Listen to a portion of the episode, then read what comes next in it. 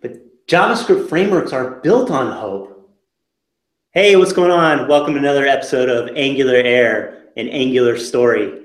I'm your host, Justin Schwarzenberger, and today we are going to be talking about techniques for testing within Angular code. Uh, so let's get at it. Today, our panelists on the show, we have Victor Mejia joining us. Victor, how's it going? Hey guys, how's it going? And we also have Austin McDaniel. Austin. How's it going? Today I'm not rocking my panda hat. I'm rocking out this sweet panda shower cap I got for Christmas, early Christmas. I was thinking about keeping it on the whole time, but it's actually cutting off the circulation to my head. good choice. Good choice. Uh, we also have Mike Brocchi. Hey, how's it going? Cool. No and then our guests for today's show, uh, really excited to have them here from Down Under. Uh, we got Duncan Hunter. Duncan, how's it going? Yo, yo, yeah, very good. Very good down here. And Adam Stephensen. Hi, guys. Cool. And they're going to be informing us. Uh, we're going to go over some techniques for testing and uh, within Angular and stuff like that. So let's get right to it.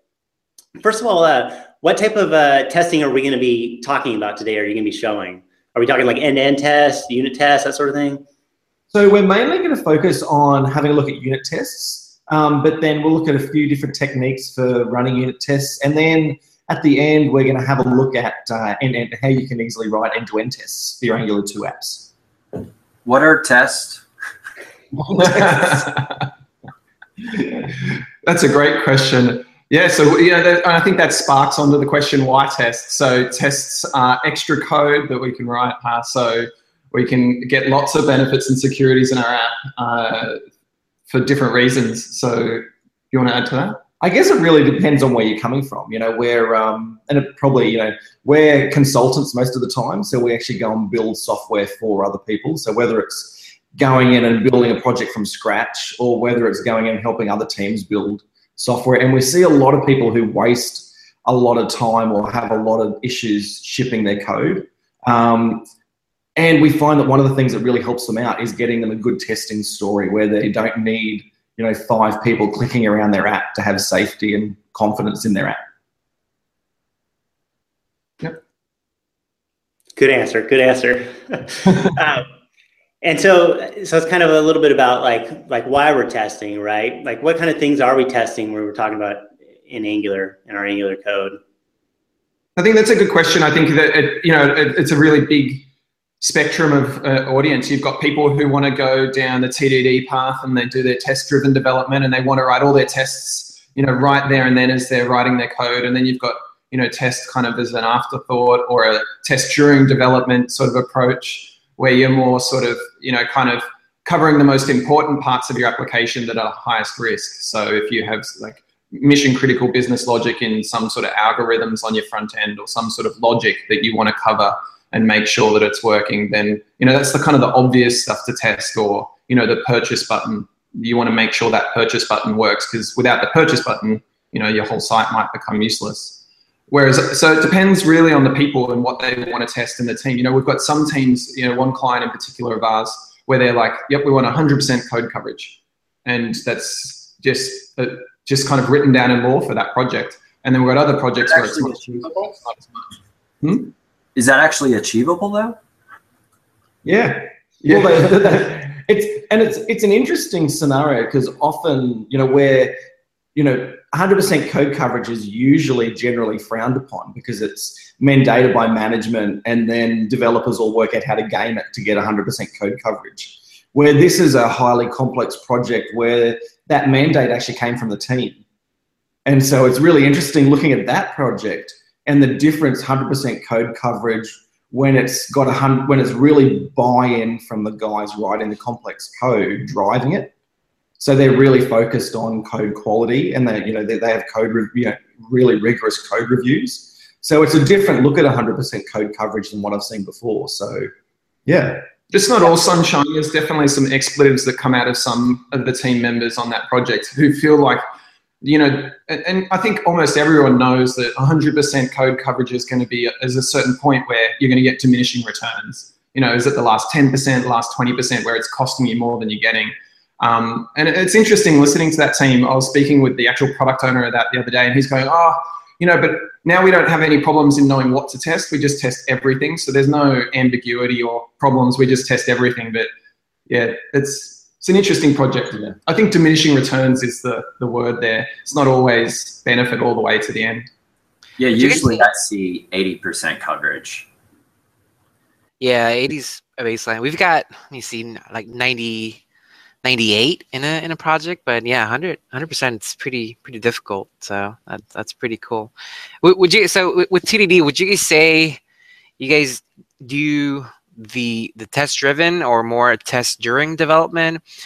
I mean, I, I often find like say with with things that are just code like like services um doing a, a tdd session it's it's much easier than than doing ui components so Mhm. what, what does that look like for you guys i mean do you guys do tdd for ui components too or or do you Uh, guys is it more of an afterthought of just trying to you know check that your your coverage is, is green there so i'd be curious to hear your thoughts on that You, I think so. I think it depends on the code. It depends. I, for, personally, I find it depends on the code I'm writing.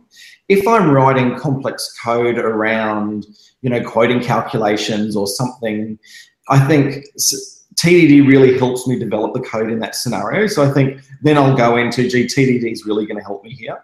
But I think TDD is also a journey. I think, you know, testing is a journey. I think depending on where you're at on that scale depends. You know, I, I love working with guys who just, that's just how they roll. And everything they write is TDD, where I'm kind of, you know, somewhere in the middle of that scale. So, Right, yeah. yeah. I find it weird trying to do TDD with a component. Like, like I kind of think more naturally to go, I'm going to make a component uh, and then test it because a lot of the time the testing's less complex sometimes in a way. So I know for me, I, I kind of, when it comes to UI bits in terms of, you know, buttons and so forth, that's more something I'll do afterwards or during than, but that's just me. Yeah. It's probably worth calling out as well. This is just because we work with, on another client project. We've got, you know, it's a very big team with probably 30 devs on it. And there's there's one guy who writes everything TDD, and eh, so he ships less code than everybody else on the team. But everybody else on the team is really happy for him to do that because everything that he ships is awesome. Um, so you know, I think that's you know, once again, it comes back to that journey. But he's the only one. But he's the only one on that team of like 30 devs who Yeah. is TDD across everything. I'm still looking for someone like that to write my test for me. Real quick though, that brings up a good point, and this is totally off topic. There is actually a new React uh, plugin that writes tests for you based on it failing erroring. So every time it errors, it like prints the console log of the test that you should write there for you. Wow, that's a great idea. Huh. So your regressions are yeah, you you, you automatically have those regression tests. Yeah, that's cool. So Pretty one of the things that I do when I teach uh, testing to our team and, and other people, um, I've learned over time that it's it's really kind of comes down to there's an art to writing tests, right? That's different from how we architect software. And to get people to think in that mindset of you need to not you're not writing software here. You're not solving software problems when you're writing these unit tests. You're actually doing this different paradigm. And it's I think it's important to think in that manner so you can write um, not only well-crafted tests that, that cover, but also tests that you can maintain over time, because that's that diminishing return, right? That I think that comes into play. And and you start writing tests for all the things, and you start doing it in a certain way, then all of a sudden you become this this maintenance thing over time, and and the the return value goes down. What what do you guys think about that? Yeah, I think for sure. I think there's a certain point where you start doing so much testing that it, it becomes this, you know, it, it reverse affects your code. You don't architect your application into smaller pieces because it makes it better. You start doing it so you think, because you're thinking about how to test and it becomes, you know, I'll make this service purely so I can import it into a test versus actually having my, you know, for the, for the application. So yeah, I, I think for sure you got to think about it very differently and, uh, come towards it in a in a testing mindset, and and not not just kind of so I can get the tests done. Yeah, definitely. And I think, you know, when you're talking about, you know, you come back to the traditional testing pyramid kind of idea of having lots of, I'm a big fan of having lots of small unit tests that only exercise that particular component of code so that I know then when I'm refact, I'm refactoring a particular section of code, I know that the only tests they're going to break are the ones associated directly with that component. Um, so I think, yeah, so what you're saying is about, you know, once again, you're talking about a journey and testing maturity and having someone who can not just make sh- like have a look at all the tests that the team's writing and kind of push them in the right direction, I think is really valuable. But, but having this level of isolated tests is great, but you also need to consider the levels of uh, integration. Um, so once you get those each isolated pieces, how do you then take that to the next level of how the pieces fit together? Yeah, definitely. Yeah, and and and where do you how do you go from small bits to bigger bits? And how does the team like to roll? I know steve and i see things a little different there. Like i'm happy i'm just really happy to you know save lives and stop people doing manual testing at work. Um, and if i can do that i'm really psyched. So i'm more focused on that. So i like to roll a little bit closer where we're actually exercising more of our code. And i'm not so worried about being as isolated as steve just because you know, we do have manual testers on our projects, and that's their job just to sit there and you know click buttons for us. And the more we have a culture of testing, and the more we kind of have teams who are skilled up on it, the the better we can do. So isolated is really fantastic, and it's a great way to go, but not at the cost. Like I don't know, I, I feel there's like a spectrum you can be on where you're thinking, oh, exercise more of my code, and I don't mind running slower and more real because it's kind of covering more versus you know purely being really isolated and and very purist about the way you take it. What's the difference between like uh, you guys have been talking a lot about unit tests, but what about end to end? And can you kind of explain the difference there and where we should use which? Cool. Yeah. So, you know, my, my background's in, you know, server side code and that kind of thing where the ice, where, you know, the, the pure unit test and getting, you know, the, the purity of your test was gold. And then, you know, and we didn't really write. Uh, like I've spent the last, you know, 10 years kind of going, you don't test your front end at all because why would you bother? That's just dumb. You know, that's just dumb code. And yeah, I know, but that's that's completely different now. Obviously, we're writing more and more logic in our front end. So the front end is so, you know, so important to get tested now.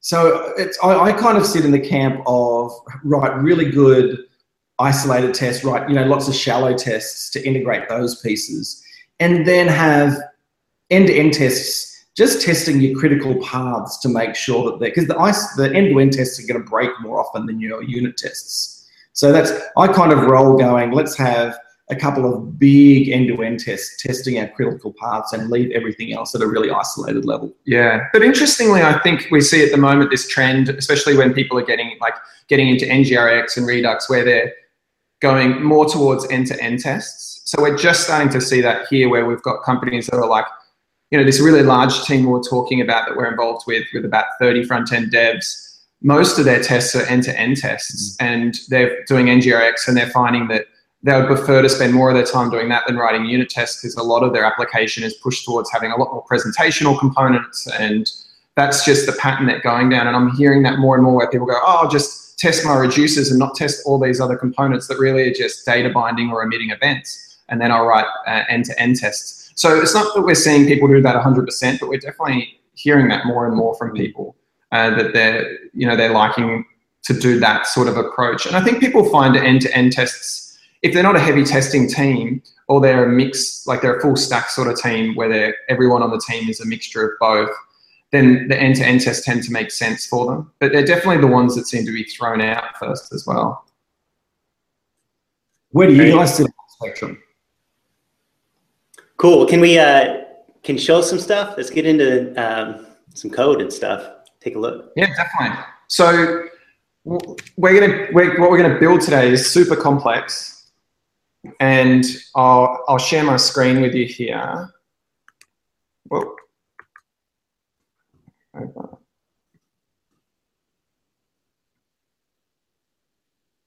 and I want to go back to my screen. Inception. All right, can you guys see that? Yep. So today we're going to be writing we've we've gone and we've written an app with the CLI. We've got these Chuck Norris jokes, and we have a button you can hit, and it will bring back another Chuck Norris joke. So this is just a free open API that you can uh, bring into your applications and use, and we get these Chuck Norris jokes. So we really like this as a demo because it's so really simple but there's a lot here to be able to talk about in terms of testing. So you've got button clicks, you've got binding onto the page with the text here, and you also have in the background, we have a, a separate Angular service that makes HTTP requests. So we kind of cover off in this the three things that we really talk to people about what you've got to grok when you're trying to get into Angular 2 unit tests. So really the first thing you've got to understand is how to fake a service and then the second thing you've got to be really good at understanding is being able to use the new testbed API so that you can get all your modules and your dependencies set up. And then the third thing is kind of understanding how to use some of the new utilities around async and fake async. So we're going to jump into all of those things today, having a look at this very simple little jokes app. So I'm going to jump over into Visual Studio Code and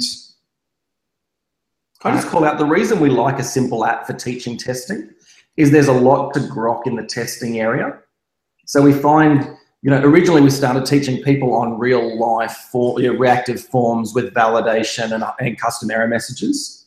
And they spend so much time trying to grok that the the angular parts of that that they actually miss the importance of the testing parts. Yeah, absolutely. So we really like something dead simple to to talk over because it means the conversations about how do you test and how do you achieve things, especially when you're you're looking at getting up to speed on using some of the new things in Angular 2 because there's a fairly big change and there's lots of awesome new utilities, uh, but there's a learning curve uh, involved in learning those.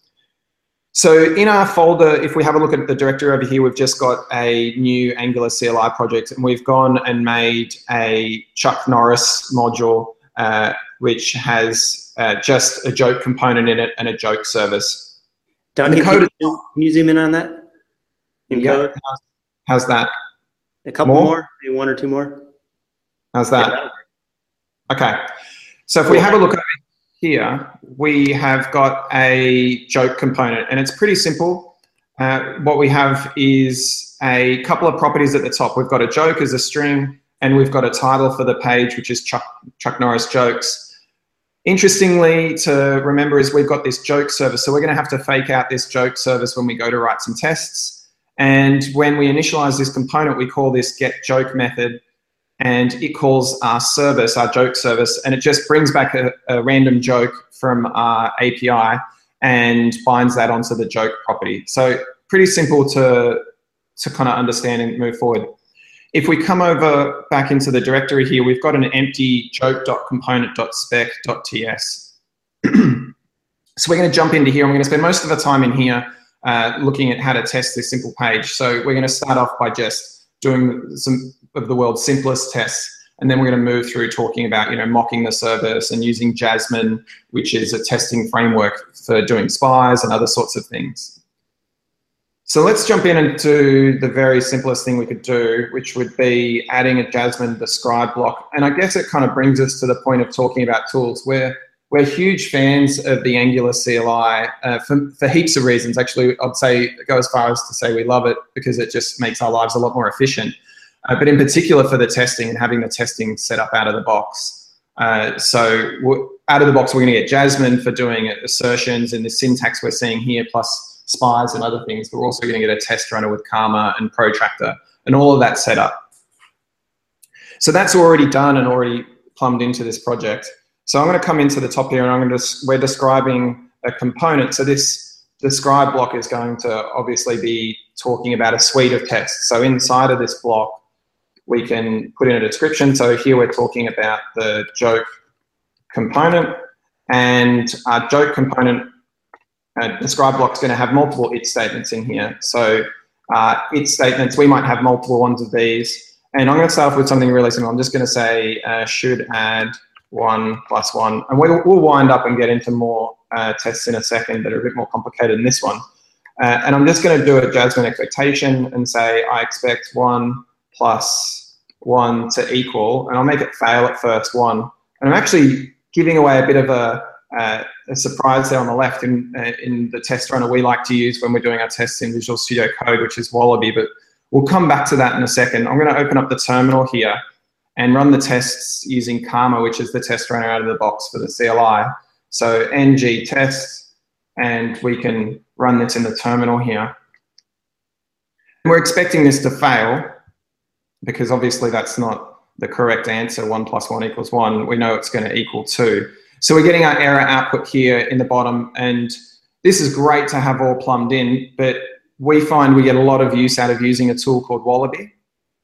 So if come into the extensions here, I'll bring it up on the page. So Wallaby.js is an inline test runner for your IDE, and you get it in multiple IDEs like WebStorm and Visual Studio proper. Uh, and it allows you to get this inline feedback, which we'll show you now. And it has a whole bunch of other useful tools. So I'm going to come in and actually uh, kill the terminal at the bottom here and close that down. And I'm just going to start Wallaby. Oh. We're going to just kick off Wallaby and you'll see down here on the bottom, it's kind of spinning away and showing that it's loading it in the status bar. And when it fires up, this, this tool is going to give us inline feedback on the left. So we can see here straight away that this is failing. We've got a red dot on the left, and then it inlines the expectation on the right, which we find super useful for writing tests and also super fast to get feedback because if I change that into a passing test, then it just instantly updates on the screen for us. So we're going to be using that today. Uh, and the other cool thing about it is if we jump over to the browser, it's also got a code coverage tool. So here in the browser, in real time, it kind of keeps up to date with your application. And you can see we've got this Chuck Norris joke that's been added should add one plus one here. So if you haven't seen it before, it's worth checking out. It is a paid product, costs about hundred dollars, uh, which not everybody likes the idea of, but we love it. Are you getting commission? Are you getting commission? Uh, no, no commission. He is from our local town though, uh, so. But we, we, we both paid the hundred dollars, and you know, pay, you know, we've been we've been using it for quite a while now, and it's one of those things where it's like Resharper. You know, it's it's it's one of those tools like I use Resharper and my other IDE all the time, and I just find you know there's it's a no brainer for the productivity boost that you get to to to spill out a couple of hundred dollars for these tools. So let's move forward here. I've got a quick question for you, Duncan uh, and Adam. Are you guys? Uh, do you guys have patterns, or the companies that you're consulting with have patterns for what you put for these describes and these it statements, or do people just kind of wing it and put what they want in there? Depends on our C sharp code. We've had we have more patterns on the on the recent tests we've had on the front end. We haven't had as much of a pattern around it. It also depends on. I think you know it keeps coming back to you know testing being a journey, and it depends on how what what the background of the team is a lot of teams that we work with are coming from a focus on back end and back end testing into front end testing. Um, so they're more familiar with you know an arrange act and kind of the naming patterns in back end, and they're just moving into BDD. Um, but then we've got other people who are right into BDD um, and are following those kind of best practices. But I, but for I think the naming is something that teams are come to after they've actually learnt the tools a little because there's so much to learn on the tools that we try not to overwhelm them with uh, too much stuff. And then uh, one more question about uh, formatting tests. So, do, do you treat so you know with with ES6 and TypeScript, you know we we have a class for each component. So, do you uh, so what I like to do is, you know, we have methods on on the component, and then so I usually have a nested block um, for um, you know functions inside the component. So inside, you know, we have the outer describe, and then inside of this, I will be you know describe um, you know function name, and then I would have tests describing those functions. So I know. So do you guys do that, or you know, because with with Jasmine, you can you know you have BDD style tests or, where you can um, sort of you know write your test in in a format that you know um, goes with like the uh, you know the acceptance criteria as opposed you know i guess Yeah. So do you write your tests like that, or do you, you write your tests like as one big describe block and then a bunch of specs describing what this component should do? Uh, no, I, I think this is a bit of a demo example here. What I like to do is I like to have nested describes if that's what you're saying. So I kind of within one describe I might have more describes in there and more and sets of suites in those. Right. And I kind of like to push as much like the logic into a before each so I can kind of keep my statements mostly to just kind of doing expectations. But so that's how I like to roll. So we kind of end up having like yeah nested ones inside of there, so it's not just this huge block of if statements. Right, right. But on the other hand, I think it's a good indicator once you end up with too many levels of nesting, you need to come back to, you know, single responsibility principle. And often that's an indicator that you're, once it starts going a bit mad, that maybe you need to do some refactoring. So once, once, once the tests require a certain level of complexity, it often indicates that the, the code that it's testing has too many responsibilities. So it's kind of the refactoring it often it's an indicator that a refactoring is needed. So I like them, but you know, it, I don't, you don't want to see a team going too crazy with them. Mm-hmm. Cool. So we're not going to we're not following any major patterns here. What we'd really like to do today is actually to show off some of the new testing utilities with Angular. Uh, so we're going to do one more simple test, and that's kind of going to lead us into talking about some of some of these new utilities.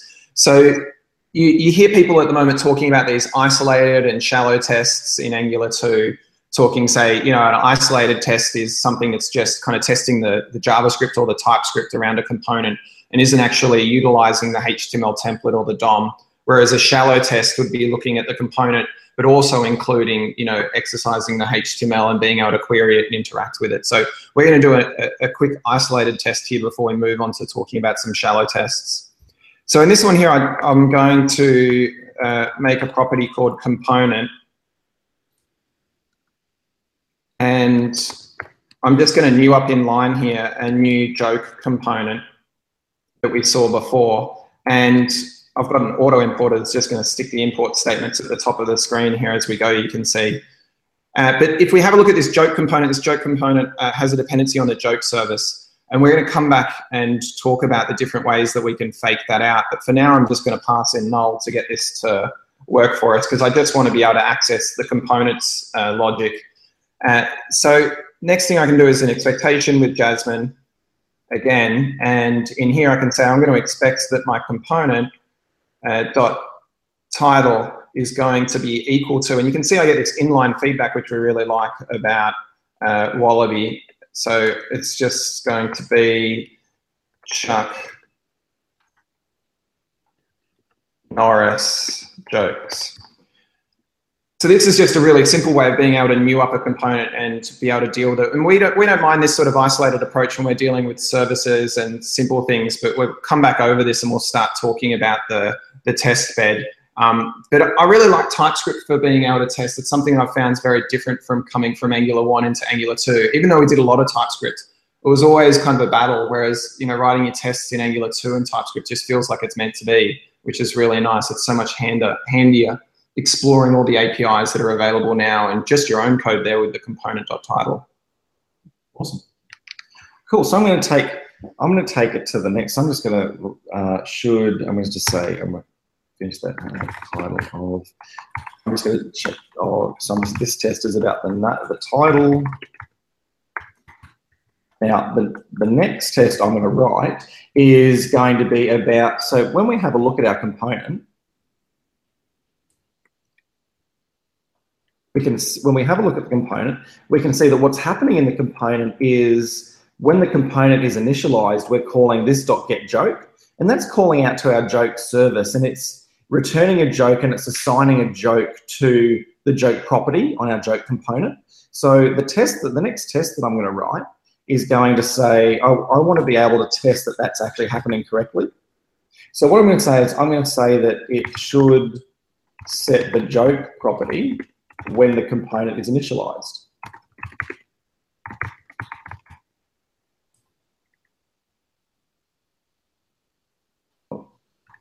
And my shortcut keys are all different. I'm making Adam drive my computer today. Awesome. Um, so what I can do here, so when I'm saying I'm going to come in here and I'm going to check this joke property, um, I want to I want to actually exercise that ng on init function.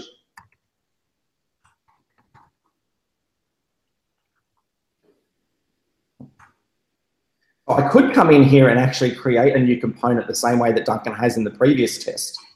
Um, but what I'm going to do is I'm actually going to move this up and I'm going to refactor it so that I can let these tests share um, the component initialization. So this is where I'll bring, so I'm going to come up to the top of my describe block and I'm going to introduce a property for the component. Um, and I'm going to have a one, and I'm going to have another one for my and we can uh, joke service that's getting injected. Okay, and another great part of uh, another part of um, Jasmine is I can actually run it before each here, so I can refactor this to use.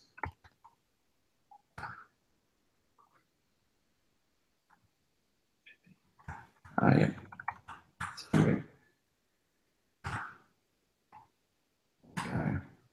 Okay, so now I've got my before each. So I can come in here and I can actually go, I can, my component instantiation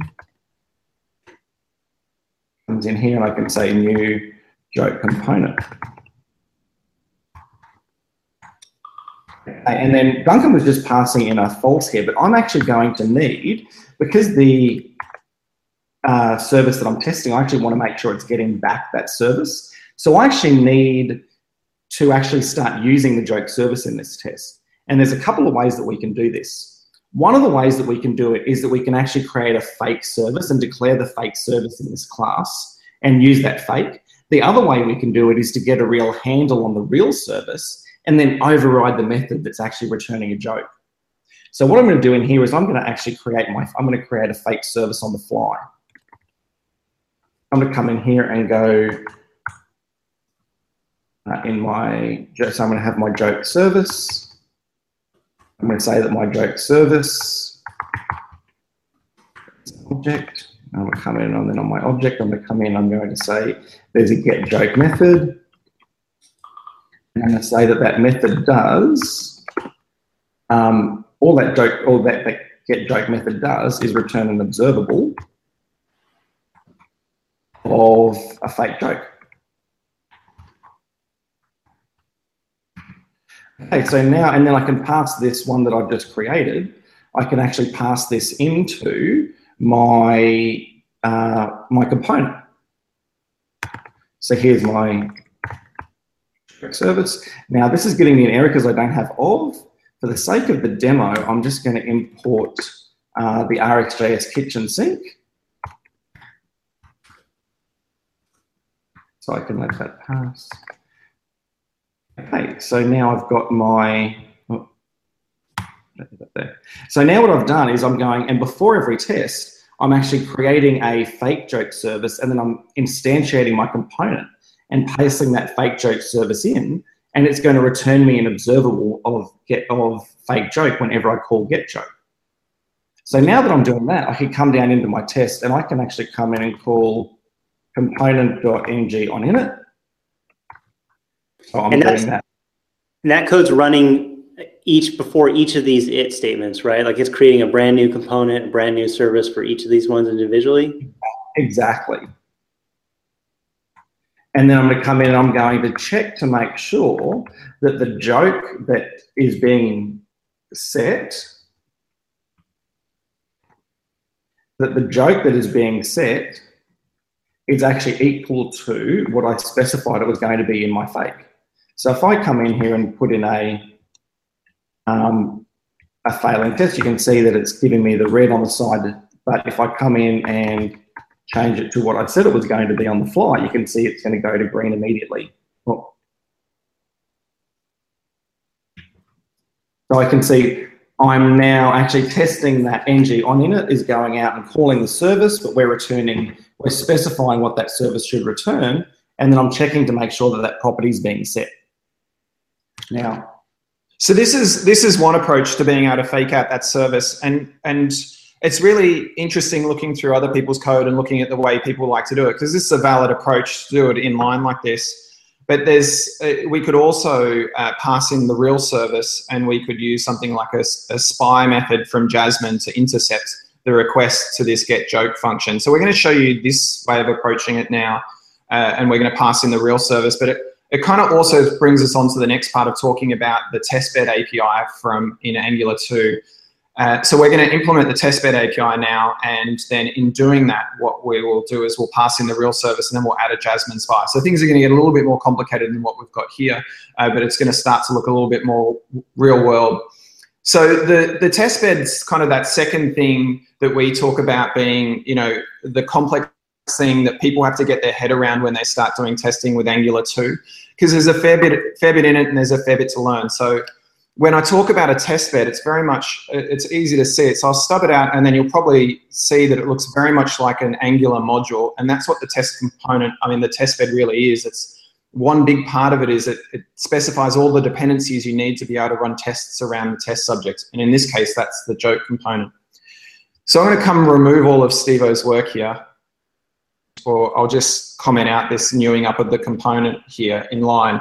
And I'm going to bring in the test bed and we can have a look at what that looks like when we go to do a configure. We're going to configure the testing module. So that is very much like dealing with an ng module. You've got a set of different things that you can pass in to say, I've got this section of code and here are all of its dependencies. So if you've done an Angular module, you'll, you'll, this will look very familiar. So we've got declarations, which will describe all of the different components uh, that we might want to pass in. And in this case, we just want to pass in the joke component. And then we're going to have a couple of things that we need for the uh, the Angular service there that we have this joke service. So I'm going to uh, in the whoops in the imports here I'm going to pass in the HTTP module because if we have a look at our joke service, we'll see that it's using uh, HTTP to make a request to the backend there. And then underneath here, I can pass in the providers and the providers is setting up all of our registering all the services that we need for this test.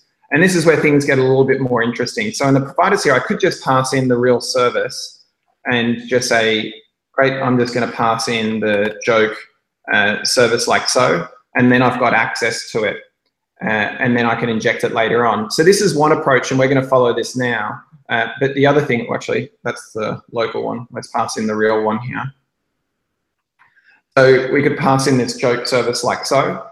Uh, but a really common thing you'll see people doing is like a combination of this. So rather than doing it in this way, what I could do, uh, I'll just do it quickly. I can pass in uh, object and say, I want to provide this joke service, but when I pass in this joke service, I want you to use a different value. So this is a really common strategy for being able to override that joke service with a, fake like we've got uh, already built here from Adam. So I can say use value and then pass in the joke service that we created locally here.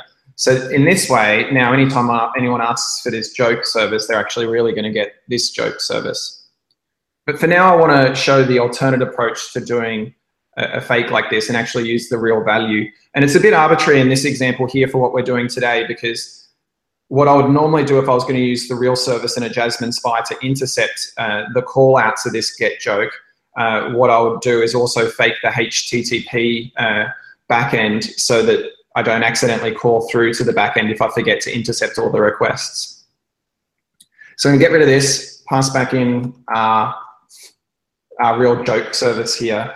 And then I've got to do a couple of other things. So one of the big changes when you start using the test bed and you configure a testing module like this is it gives you a handle on a fixture. So I'm going to come up the top here and I'm going to add that into our property. So I'm going to say let fixture of type component fixture and that type of that will be of our joke component. So this fixtures really uh, gives us an ability to get an instance on this component again without newing it up. Uh, but also the the really big difference here with this fixture is the fixture gives us a, an instance of the component, but it also gives us access to the debug element And when we have that, we can get the HTML template for the component or the DOM. So that's a really big difference doing it this way uh, than just newing up the component because now when we have the HTML template, then we can query it and we can actually check that the business logic that drives it in our component is actually doing what we think it does on the actual HTML. So underneath our test bed here in our before each, uh, we can, I'm just going to comment this out for now, this one here. We can come in and initialize this fixture. Let it just move the before each down. Oops. Nope. Bear with me for a sec. Here it is. There's the bottom of it there. So underneath the testbed configuring up the module here, I'm just going to initialize our fixture that we had here. And I'm going to ask the testbed now to create me a component. So this is rather than newing it up here, this is where we can say, we can say that we want to pass in this joke component. So now we've got a handle on a fixture, what we can do with that is we can get a handle on the actual component again and kind of close out this loop of refactoring and say the component equals the fixture and the fixture has off of it a uh, component instance here. So now we have the component instance, but one thing we're missing is we don't actually have the joke service yet. So we've we've registered here in the the module for this test per se, but what we need to do next in here is actually uh, get the joke service. So this joke service, you can get it in a couple of different ways, but the newer way or one way of doing it is to actually ask the test bed for it. So we can get the test bed to inject that for us by saying testbed.get is a short way of doing it and pass in here the joke service like so. And I actually know that this most likely will pass. It's probably just that I just need to restart Wallaby. So if you see down the bottom here, I just use the keyboard shortcut to trigger Wallaby off again, and it's refreshing down here on the bottom. And now we've reset this component object that we're using in the jokes, uh, and it's working and it's passing on our check for the title. But down here, we're going to refactor what uh, Adam did before, and I'm just going to get rid of this and change it to use a spy method. So instead of actually instantiating the object and calling ng on in it, now we're going to actually use the, so instead of newing up an instance of the component and actually creating an instance of the class, we're going to get the component from the test bed. And, yeah. and that's the test bed, and that's the test bed is the big, like one of the big parts of Angular 2 testing to learn. And the, they're just going to reiterate that the main benefit about getting the component from the test bed instead of newing it up is then now we're also able to get a handle on the view and to actually test the template. And we're also able to get it to make changes to the service and then actually get the, the service that's going to be used by the test bed and get a handle on that as well. Yep. And so, we and we go on. we, uh, we we also had a look a second ago at being able to take this commented out fake joke service here that we've got in line. Uh, but now we're passing in the real joke service. We don't actually want to call the real thing. What we want to do is intercept any requests to the service. So I'm going to make a Jasmine spy here, and I'm actually going to spy on our joke service. And if anyone calls the get joke method here on this uh, joke service that we have, we want to intercept it. And we can do lots of things with that. We could, you know, check how many times it's being called and what values and so forth. So we're going to do that here uh, and go and dot uh, return value. So we're going to intercept the request and we're going to return our own value in this. And that value is going to be similar to what we saw before. We're going to do an observable of, and I'm just going to pass in a string so we can see it in line, uh, fake joke. Now, anytime we call out to the service, we're going to intercept it and pass that back. So now I've done that, I can come in and make my expectation. So I can say, I expect that the component dot joke property is going to equal the return value there that we just set above. So fake joke. But this actually isn't going to pass because we haven't actually initialized our component yet. And this is where the fixture that gives us, you know, lots of things uh, that we got from the test bed uh, can help us out. And we can ask it to detect changes and run a round of change detection for us on our component. So we can say fixture dot detect changes, and then this will trigger a round of change detection, which will trigger off RNG on init, and then that will set the joke property onto uh, the uh, joke uh, property. So now we've done that, and we've gone through a hell of a lot of headache just to set up this uh, test bed and do other bits here. Uh, but now we've got the ability to actually uh, get the DOM and query the DOM. So let's do that in the next test. What we're going to do is we're going to add a debug element, and we're going to access the debug element to be able to get a hold of this Chuck Norris uh, likes ice like he likes his skulls crushed uh, string here on the page. We're going to check that we have what we expect to get, which we'll actually pass in a, a, a fake response for. So I'm going to come up to the top of the component here and add in uh, another variable called DE, which is the debug element. And with this debug element, then we can get a hold of the DOM like I was saying. So I'm going to come down underneath and say debug element equals the fixture dot debug element. And in when I get this debug element here, I've actually got a choice in whether or not I want to issue, do a like a query that I'd use multiple times at the top here, like query for something with a CSS selector, uh, or I can actually do it for each test, which we're going to do here. So I'm going to come down into the test and say, and make a new test here underneath. and say that it should have a joke content bound on the page. So should have joke content bound onto the page. Now inside of here, I'm going to use a similar sort of spy on approach, and I'm going to call fixture.detect changes, which I like to do at the start of all the tests so that it gets the initialization logic run. Uh, so here I want to get a query the actual uh, CS by CSS and get a hold of the actual joke on the page. So to do that, I'm going to set a property called element, and it's going to equal. We've got this debug element now we've initialized, and I can query with that the HTML template related to this component. So I'm going to query by CSS, and there's only one paragraph element on the page, so I can just use that paragraph element and then I want to get a handle on the native element. So this will allow me to uh, use this element object very much in the way that we're familiar with working with the DOM and you know querying with CSS selectors and so forth and manipulating it.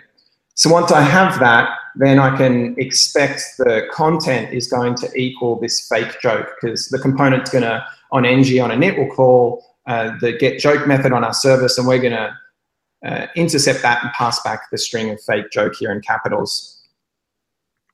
If I come in and go, uh, Jasmine expect that the uh, joke here, which is referencing, oh, sorry, it's actually element, the element here on the page, and look at its text content,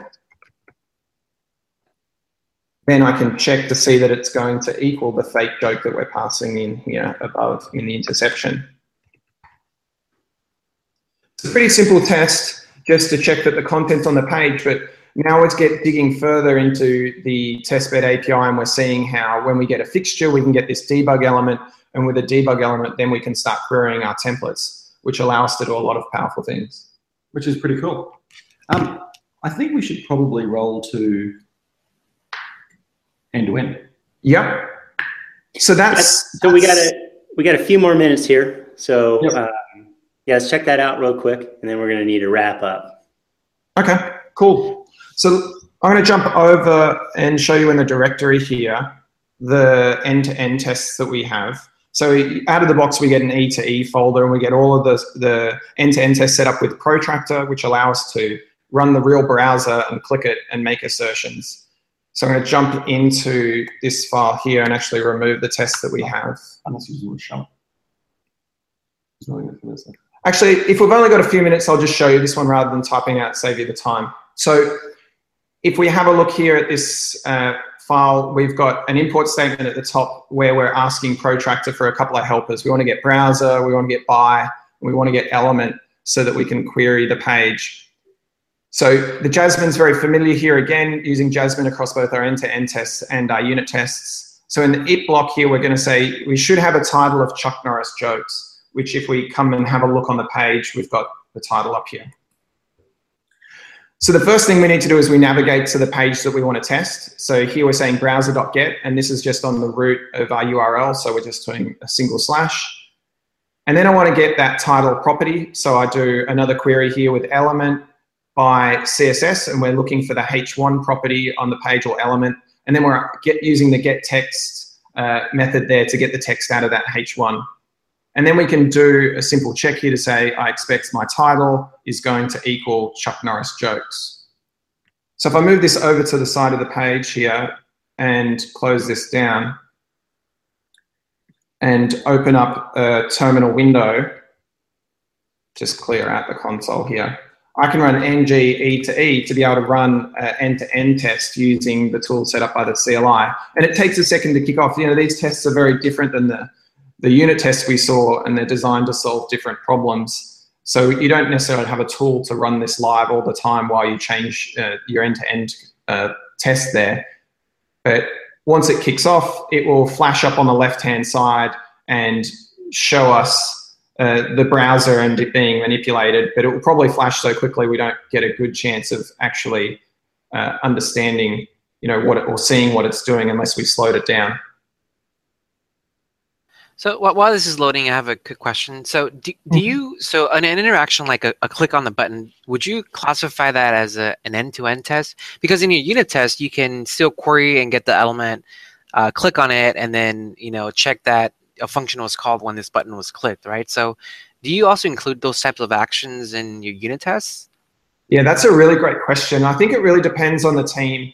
So, and we like to show this in particular, this test, because it's kind of you know, clicking on a button is very similar to what we just did in a in what we could have just done in a unit test, and it really is a flavor for the team to decide on. Some people prefer to put that stuff in a unit in an end-to-end test because it feels more natural for them, and keep and not really test their HTML too much in their unit tests, and more test kind of their business logic in their JavaScript.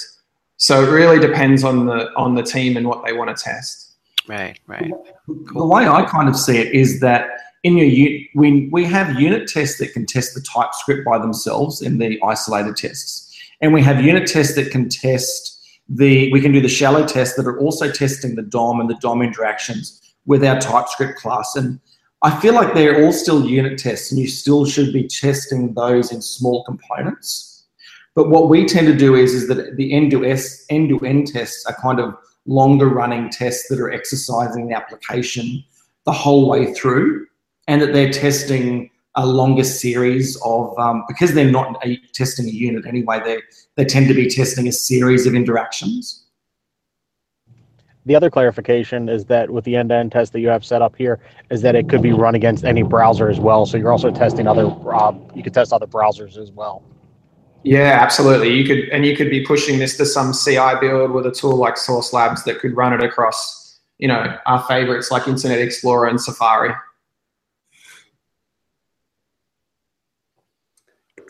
Cool. Cool. So that's the end of our demo, guys. Woo! Yeah, that was really cool. That was really great. I'm glad we got I had no idea you guys were up at 5 a.m. So. yeah, yeah.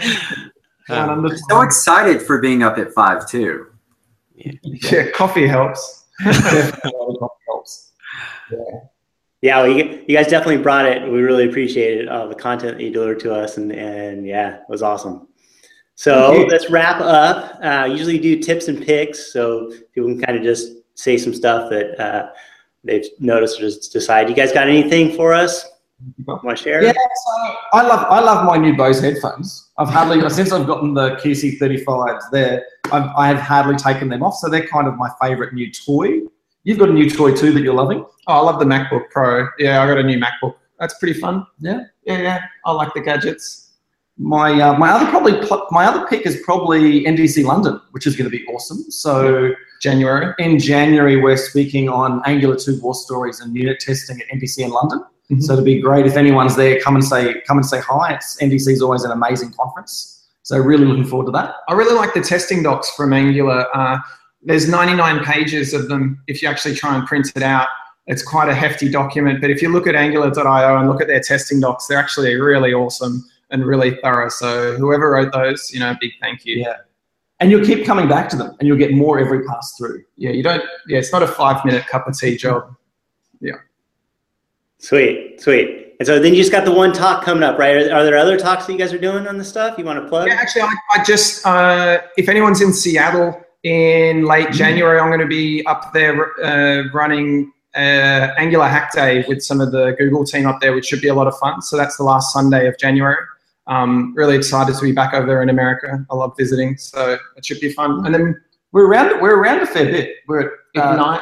Ignite in Australia. Ignite in Australia, and we're back in Copenhagen in February. Yep, for another So- MDC. Yeah. Yeah. So come and say hi. Sweet, sweet. Um, Austin, you got anything? Yeah. So I'm glad you called on me first, so Brocco can't steal my pick.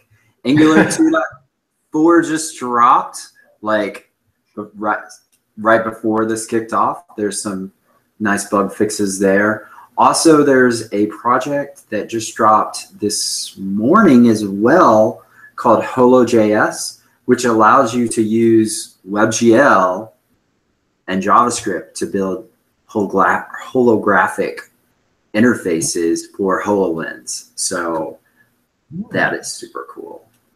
Yeah. And that's it. Okay. Anyone else? Mike, Vicar? Uh, I've got a pick. Uh, so I I lead up the um, uh, Angular Orange County meetup, and uh, last month our meetup was actually hosted at Google Irvine, Irvine and uh, Minko Gechev was uh, actually down here, and he gave an awesome talk. It was recorded, so I'll post a link to that. Um, it was uh, building an a- Angular app for production, so it talks about like uh, you know all sorts of optimization. So um, yeah, I'll, I'll, I'll post a link to that. So. Cool. Mike, you still with us? Yeah, I'm here. I got one.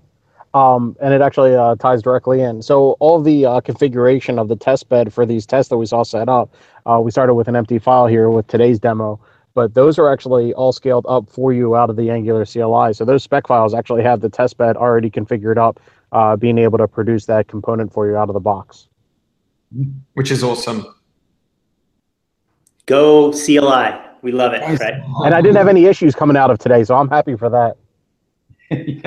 so you, you got no work on your plate. That's good. Uh, ne- next week, next week probably, uh, maybe not. So, but speaking of next week, we've got uh, our show. Our episode is going to be with Jeff Cross, and I be- believe Victor Savkin is going to join us as well. We're going to be talking about life on and beyond the Angular core team. They're going to talk about their experience while they were on it and talk about their new venture, and should be a great discussion show. So tune in for that. And we'll get all the links and stuff everybody mentioned here up in the episode notes and up on the site here in the next day or two. So thanks a ton to our guests for joining us today, talking about testing. Uh, it was really great to have you guys. Duncan, Adam, thank you. And thanks to all our panelists. Everybody have a great week. Excellent, guys. Thanks heaps. And happy holidays. Yeah, happy Merry holidays. Christmas.